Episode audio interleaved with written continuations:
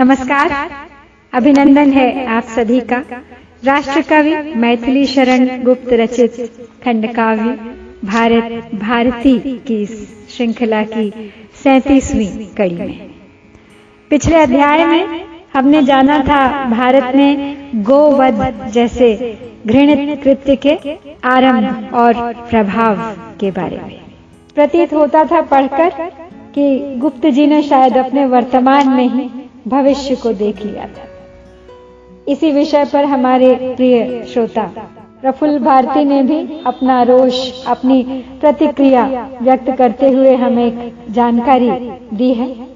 मैं आपके साथ साझा करती हूँ। 1830 में एक वैज्ञानिक ने मेलामाइन नामक एक पदार्थ बनाया था, फ्लोर टाइल्स। फर्श के टाइल्स बनाने के लिए, जिसमें कि जाँच पर पाया गया था कि उसमें हाइड्रोजन की मात्रा बहुत अधिक थी। बस इसी वजह से मिलावटखोरों ने उस पदार्थ को दूध में व अन्य खाने पीने की वस्तुओं में मिलाने का एक सस्ता और सुरक्षित हल ढूंढ लिया। विकल्प बन गया वो दूध का। और जाँच पर भी उसके नकलीपन का हाइड्रोजन की अधिक मात्रा के कारण किसी को पता नहीं चलता था, शक ही नहीं होता था।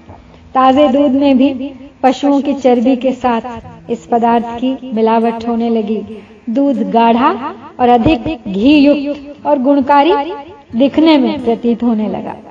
बस इस तरह विश्व भर में चल निकली है मिलावट की दुकान। मूल कारण इस सब के पीछे गोधन की कमी ही है। गोधन की संख्या, गाय भैंस की संख्या घटती जा रही है, लेकिन दूध की मांग निरंतर बढ़ती जा रही है। अमेरिका, चीन में तो इस पदार्थ का प्रयोग बंद कर दिया गया एक समय के पश्चात, जब मिलावटी दूध के कारण लाखों बच्चों की जान चली गई। लेकिन भारत में इस पर आज भी कोई प्रतिबंध नहीं है। आग्रह है मेरा भारत सरकार से, भारत में ऐसा दूध बनाने वाली संस्थाओं से कि शीघ्र शीघ्र इस पदार्थ के प्रयोग पर प्रतिबंध लगाएँ और गोरक्षा का हर संभव प्रयत्न करें। सभी जाति, धर्म, संप्रदाय, स्वार्थ छोड़ इस अभियान से जुड़े, क्योंकि दूध सभी की आवश्यकता है, चाहे कोई हिंदू हो, मुसलमान हो, सिख हो या ईसाई। बहुत बहुत धन्यवाद प्रफुल्ल बेटा आपकी इस मूल्यवान जानकारी के लिए। चलिए इस प्रसंग को यहीं छोड़ प्रारंभ करते हैं आज का अध्याय, जहाँ हम करेंगे पहले व्याधियों और फिर व्यापार की बात। बेमौत अपने आप यूँ ही हम भागे मर रहे। हाँ प्लेग जैसे रोग तिस पर हैं, चढ़ाई कर रहे। उच्छिन्न होकर अर्धमृत सा छटपटाता देश है। सब और क्रंदन हो रहा है, क्लेश को भी क्लेश है। बेमौत अपने आप यूँ ही हम अभागे। मर रहे। हा प्लेग जैसे रोग तिस पर हैं चढ़ाई कर रहे। हर प्रकार का क्लेश, हर प्रकार की व्याधि ने घर कर लिया है मेरे भारत में। यूँ ही बेमौत मर रहे हैं अभागे। कभी अकाल के मारे, कभी कुपोषण के मारे, कभी प्लेग जैसी जानलेवा व्याधियाँ महामारियों के मारे। और कुछ नहीं तो गुलामी और मजबूरी की मार। मारे डाल रही है उनको। उच्छिन्न होकर अर्धमृत सा छटपटाता देश है। सब और क्रंदन हो रहा है। क्लेश को भी क्लेश है। खंडित छिन्न भिन्न नष्ट ध्वस्त मेरा भारत, अर्धमृत, अधमरे हाल में धराशायी है, छटपटा रहा है। सब और क्रंदन है, रुदन है। क्लेश से पीड़ित आर्त स्वर गूंज रहे हैं सर्वत्र। वातावरण। कोई दिलासा देने वाला नहीं। कोई सहारा देने वाला नहीं। कोई समझने वाला नहीं। कोई नहीं है ऐसा जो उनके दुखों का निवारण कर सके। पत्थर है मानो हृदय गोरों के तो। और तो और गुलामी से बंधे अपने भारतीय ऐसे हो गए हैं जिनके हृदय पर सींचते नहीं। अपने दिल पर पत्थर रख लेते हैं या आँख मूंद लेते हैं अपने भाई बंधुओं का दुख देखकर। गौरांग गण भी तो हो थोड़े यहाँ रहते नहीं। आश्चर्य किंतु नहीं कि वे दुख दाह से दहते नहीं। वे स्वस्थ क्यों न रहे, उन्हें कब और कौन अभाव है? बस दुख में ही दुख होता घाव में ही घाव है। गौरांग गण भी तो अहो, थोड़े यहाँ रहते नहीं। आश्चर्य किंतु नहीं कि वे दुखदाह से दहते नहीं। गोरों की कमी नहीं है भारत में। काफ़ी संख्या में आने, आ बसे हैं अंग्रेज़। किंतु उनके लिए इस भारत में कोई दुख नहीं है। भारत वही है। लेकिन अंग्रेज़ के लिए कोई अभाव नहीं है किसी चीज़ की, कोई कमी नहीं है, स्वस्थ हैं, सुखी हैं। वे स्वस्थ क्यों न रहें? उन्हें कब और कौन अभाव है? बस दुख में ही दुख होता, घाव में ही घाव है। क्यों न रहें? वे स्वस्थ, निरोगी, उन्हें भला क्या कमी है? सुख, सौंदर्य, ऐश्वर्य से भरपूर है उनका जीवन। और जब कोई दुखी नहीं जीवन में तो भला कौन दुखी कर सकता है उन्हें? जब कोई घाव ही नहीं शरीर पर, नहीं कोई आत्मग्लानी तो भला कैसी पीर कैसा दर्द? भारत न ऐसा है कि अब वह और भी दुख सह सके। इसकी बुरी गति भारती ही कह सके तो कह सके। कृष हो गया सहसा सरोवर छटपटाते मीन है। तप तप तरवर शुष्क है, द्विज दीन है, गतिहीन है। भारत न ऐसा है कि अब वह और भी दुख सह सके। इसकी बुरी गति भारती ही कह सके तो कह सके। अंग्रेज़ों के ठीक विपरीत सर्व समृद्ध जो था कभी भारत, अब दुख दारिद्र्य के कगार पर है। और अधिक दुख सहने की क्षमता शेष नहीं रही है भारतीयों में। उनकी परिस्थिति केवल वे ही समझ सकते हैं जिन पर गुजरा है वो सब। कृष हो गया सहसा सरोवर, छटपटाते मीन है। तप तप तरवर शुष्क है, द्विज दीन है, गतिहीन है। भारतवर्ष रूपी सरोवर जहाँ कभी कमल खिलते थे, अब सूख रहा है। कृष हो गया है। तपती धरती में पेड़ पौधे भी नहीं पनप रहे हैं। शुष्क हैं सब तरुवर। कोई नई कोपले फूटती नहीं दिखाई दे रही। बिन पानी की मछलियों के समान छटपटा रहे हैं भारतीय अपनी मूल आवश्यकताओं के अभाव में, अपने आत्मसम्मान के अभाव में। दीनहीन ब्राह्मण वर्ग मात्र भिक्षुक बनकर रह गया है। निराधार, निरावलंब। ब्राह्मणों का कर्म, शिक्षा है, शास्त्र विद्या है, जिनका स्थान गुरुकुलों में था कर। आज वे गतिहीन है, दिशाहीन है। उनकी योग्यता को पहचान नहीं मिल रही है। बस दरिद्रता के ही गर्त में धसता जा रहा है भारतीय। इस रत्न गर्भा भूमि पर हा देव ऐसी दीनता है। शोच किसी से कम नहीं, व्यापार की भी हीनता। जिस देश के वाणिज्य की सर्वत्र धूम मची रही, क्या पर मुखापेक्षी नहीं है आज पद पद पर वही। इस रत्न गर्भा भूमि पर हा दैव ऐसी दीनता है, शोच कृषि से कम नहीं, व्यापार की भी हीनता।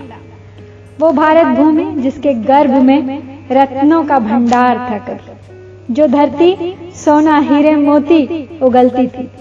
आज भाग्यहीन, बंध्या बांझ सी है। दीन है, आशाहीन है। आज उसका हृदय छलनी हो चुका है। उसके गर्भ में बसे रत्न भंडार रिक्त हो चुके हैं। कृषि से भी कहीं अधिक शोचनीय दुर्दशा है हमारे, व्यापार की हमारे वाणिज्य की। जिस देश के वाणिज्य की सर्वत्र धूम मची रही। क्या पर मुखापेक्षी नहीं है आज पद पद पर वही। वाणिज्य के क्षेत्र में अग्रणी था जो भारतवर्ष, सभ्यता के आरंभ से ही। आज वह पर मुखापेक्षी है।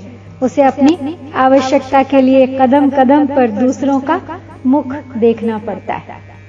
अपनी ही उगाई फ़सल, अपनी ही बनाई ज़रूरत की वस्तुओं को महँगे दाम पर अंग्रेज़ों से खरीदना पड़ता है। आपको आश्चर्य होगा, जानकर कि प्राचीन काल से भारत विश्व के सुदूर भागों से व्यापार करता रहा है। यहाँ से मसालों और इस्पात का निर्यात होता था। शेष विश्व से कहीं आगे था भारत औद्योगिक विकास के क्षेत्र में। हमारे व्यापारिक काफिले समुद्री और मैदानी दोनों मार्गों से यूनान और अरब के देशों से निरंतर संपर्क बनाए रखते थे। कौटिल्य ने भी अपने अर्थशास्त्र में 18 प्रकार के व्यापार समूहों का उल्लेख किया है, जिसका उस समय के समाज एवं शासन की समृद्धि पर व्यापक प्रभाव था। श्रेणियों का यानी सेठों का, व्यापारियों का प्रमुख स्थान था राजा के दरबार में। अब रख नहीं सकते स्वयं। हम लाज भी अपनी हो रखते विदेशी वस्त्र उसको। सभ्य है हम, क्यों न हो? करती अपेक्षा आप अपनी, पूर्ण जो जितनी जहाँ। वह जाते उतनी ही समुन्नत प्राप्त करती है वहाँ। अब रख नहीं सकते स्वयं, हम लाज भी अपनी अहो। रखते विदेशी वस्त्र उसको। सभ्य हैं हम, क्यों ना हो? अब कृषि व्यापार तो क्या? भारतीय अपनी अस्मिता की, अपने जीवन की, अपने आत्मसम्मान की, अपने सिद्धांतों की भी स्वयं रक्षा करने में असमर्थ है। अब तो हमारे सम्मान का सूचक विदेशी वस्त्र बन गए हैं। सभ्यता का प्रतीक हो गए हैं। भारतीय वस्त्र धोती कुर्ता पायजामा इत्यादि को हीन भाव से देखा जाता है। शर्ट पैंट सूट बूट धारी ही को सभ्य और इज्जतदार संभ्रांत समझा जाता है। Not character but a tailor makes a man की कहावत तभी बनी होगी शायद। करती अपेक्षा आप अपनी पूर्ण जो जितनी जहाँ वह जाति उतनी ही समुन्नति प्राप्त करती है। वह। सत्य है। जो जाति स्वयं अपने बल पर, जितनी अधिक अपनी अपेक्षाएँ पूर्ण कर पाती है, स्वावलंबी होती है, वह उतनी ही अधिक उन्नति प्राप्त करती है। लेकिन भारत को इसके विपरीत अंग्रेज़ी रंग ढंग में ढाला जा रहा था। भारतीयों को उनकी भाषा, बोलचाल, शिक्षा, व्यवस्था, वेशभूषा, कृषि, वाणिज्य, व्यापार, धर्म से विलग किया जा रहा था। अंग्रेज़ी टुकड़ों पर पलने वाले अंग्रेज़ों की जी हुजूरी करने वाले, उनके पीछे यस सर यस सर उनकी क्लर्की करने वाले। सूटेड बूटेड गुलाम बनाए जा रहे थे, जो गोरों की गोरी चमड़ी वाले देवों की भक्ति करते थे। और स्वयं को अंग्रेज़ों से कम नहीं आंकते थे, और इसी गुमान में अपने ही भाई बंधुओं पर अत्याचार करने में जरा भी नहीं चूकते थे। जो वस्तु देखो, made in England, Italy, Germany, Japan, France, America व अन्य देशों की बनी। होकर सजीव मनुष्य हम निर्जीव से हैं, हो रहे। घर में लगा कर आग अपने बेखबर हैं, सो रहे। जो वस्तु देखो made in England Italy Germany Japan France America व अन्य देशों की बनी। जिस किसी भी वस्तु को उठाकर देखो तो मोहर देखकर पता चल जाता है कि वो मेड इन इंग्लैंड है, या फिर इटली जर्मनी जापान फ्रांस या अमेरिका जैसे किसी अन्य यूरोपीय देश की बनाई हुई है।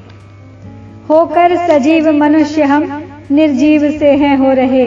घर में लगाकर आग अपने बेखबर हैं सो रहे भारतीय जीवित होकर भी मृत प्राय हैं, निर्जीव से हो गए हैं। उन पर मानो किसी बात का कोई असर ही नहीं होता है। बेसुध से अपने ही घर को फूक कर अपने ही घर को आग लगाकर बेखबर, बेफिक्र सो रहे हैं। कुल नारियाँ जिनको हमारी है करों में धारती सौभाग्य का शुभ चिन्ह जिनको है सदैव विचारती। वे चूड़ियाँ तक हैं विदेशी, देख लो बस हो चुका। भारत सकी सुहाग भी पर करके खो चुका। कुल नारियाँ जिनको हमारी हैं करों में धारती। सौभाग्य का शुभ चिन्ह जिनको है सदैव विचारती। भारतीय नारियाँ जिन चूड़ियों को सुहाग का, सौभाग्य का शुभ चिन्ह मानकर अपने करों में, अपनी कलाइयों में धारण करती हैं। वे चूड़ियाँ तक हैं, विदेशी देख लो, बस हो चुका। भारत स्वकीय सुहाग भी परकीय करके खो चुका। तो वो चूड़ियाँ तक अब भारत में नहीं बनती। विदेशी बाज़ार से आती हैं। इससे अधिक क्या आहत होगा आत्मसम्मान भारतीयों का? क्या महत्व है उस सौभाग्य चिन्ह को धारण करने का जो परकीय हो, जो भारतीय न हो, जिसका संबंध ही परायों से हो, विदेशी अंग्रेज़ों से हो? वे तुच्छ सुइया भी विदेशी जो न हमको मिल सके तो फिर पहनने के हमारे वस्त्र भी क्या सिल सके? माचिस विदेशी जो न ले तो हम अंधेरे में रहे। हैं क्षुद्र छड़ियाँ तक विदेशी, और आगे क्या कहें? वे तुच्छ सुइयाँ भी विदेशी जो न हमको मिल सके। तो फिर पहनने के हमारे वस्त्र भी क्या सिल सके? एक छोटी सी तुच्छ सुई जैसी वस्तु भी विदेश से बनकर आती है। और भारतीयों को वो प्राप्त नहीं, वो वहन नहीं कर सकता उसकी कीमत। फिर भला कैसे स्वयं सिल पाएँगे भारतीय अपने वस्त्र? माचिस विदेशी जो न लें तो हम अंधेरे में रहें। हैं क्षुद्र छड़ियाँ तक विदेशी और आगे क्या कहें? माचिस जैसी रोज़मर्रा की आवश्यकता की वस्तु भी विदेशी है। ना खरीदें तो क्या करें? अंधेरे में रहना स्वीकार करना होगा। और यदि अंधेरे में रहने का साहस कर भी लें तो सहारा देने वाली वो क्षुद्र तुच्छ सी छड़ी तक विदेश से ही आती। कहाँ तक स्वदेशी का प्रयोग करें? केवल विदेशी वस्तु ही क्यों? अब स्वदेशी है कहा? वह वेशभूषा और भाषा सब विदेशी है यहाँ। गुण मात्र छोड़ विदेशियों के हम उन्हीं में सन गए। कैसी नकल की वाह, हम नकाल पूरे बन गए। केवल विदेशी वस्तु ही क्यों? अब स्वदेशी है कहा? वह वेशभूषा और भाषा सब विदेशी है यहाँ। न चाहते हुए भी विदेशी वस्तुओं पर अवलंबित होना पड़ता है, क्योंकि स्वदेशी तो रहा ही नहीं। न कच्चा माल अपना है और न ही कारीगर।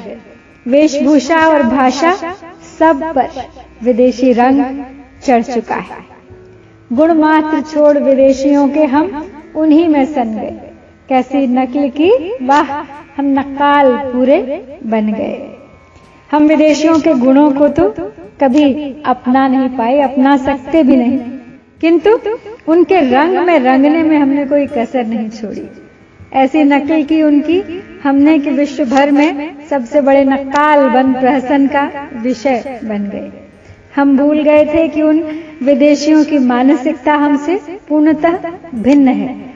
अपनी पहचान को हमने खो दिया और फंस गए उनके जाल में। कौआ चला हंस की चाल और अपनी ही चाल भूल गया।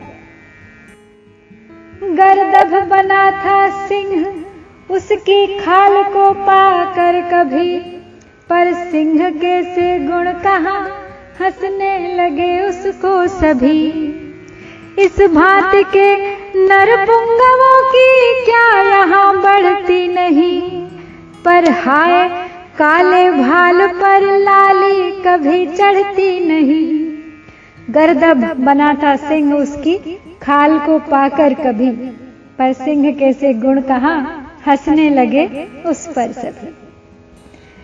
पंचतंत्र की एक कहानी, यहाँ बड़ी सार्थक प्रतीत होती है, जिसमें एक गधा शेर की खाल ओढ़कर स्वयं को सिंह समझ बैठा था। लेकिन सिंह के गुण वो कहाँ से प्राप्त करता? भीतर से तो रहा वो गधा का गधा। केवल मज़ाक का प्रहसन का विषय बनकर रह गया। इस भांति के नरपुंगवों की क्या यहाँ बढ़ती नहीं, पर हाय, काले भाल पर लाली कभी चढ़ती नहीं। इसी तरह के बैल बुद्धि नरपुंगवों की भारत में आज कोई कमी नहीं है। बढ़ती जा रही है उनकी संख्या, किंतु शायद उनकी समझ में नहीं आया अभी तक कि काले भाल पर लाली कभी नहीं चढ़ सकती। लाख विदेशी लिबास पहनने पर गोरी चमड़ी किसी भी सौंदर्य प्रसाधन से प्राप्त नहीं हो सकती। सब आँख का धोखा मात्र है। आवश्यकता है उतार फेंके इस दिखावे को और अपने आत्म सम्मान को बलवान करें। अपनी आत्मा को एक सच्चे भारतीय का जामा पहना है उसको उसकी सही पहचान दे। संप्रति स्वदेशी की हमें है गंध भी भाती नहीं। खस के बड़ा बेला चमेली चित्त में आती नहीं। मस्तक न लेवेंडर बिना मस्त होता है हो बस शौक पूरा हो हमारा, देश उजड़ क्यों ना हो। संप्रति स्वदेशी की हमें है गंध भी भाती नहीं।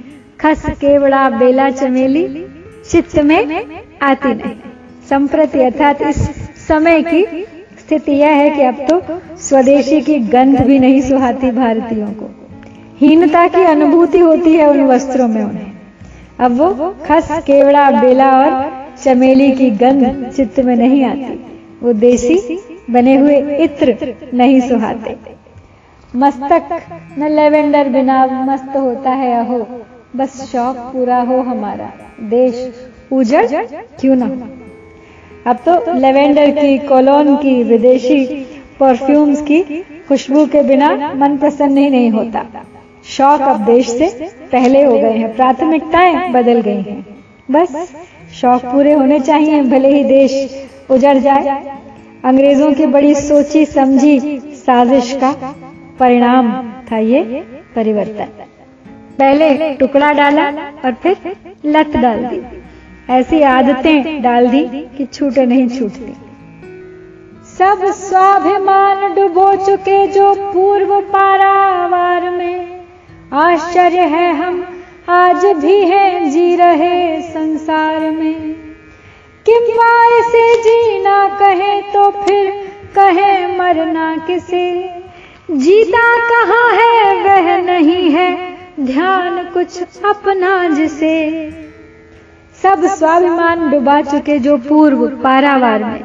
आश्चर्य है, हम आज भी हैं, जी रहे संसार आश्चर्य होता है कि अपना सर्वस्व, अपना स्वाभिमान लुटाकर भी हम जीवित हैं इस संसार में। एक समुद्र की बड़ी विशाल लहर की तरह आए अंग्रेज़।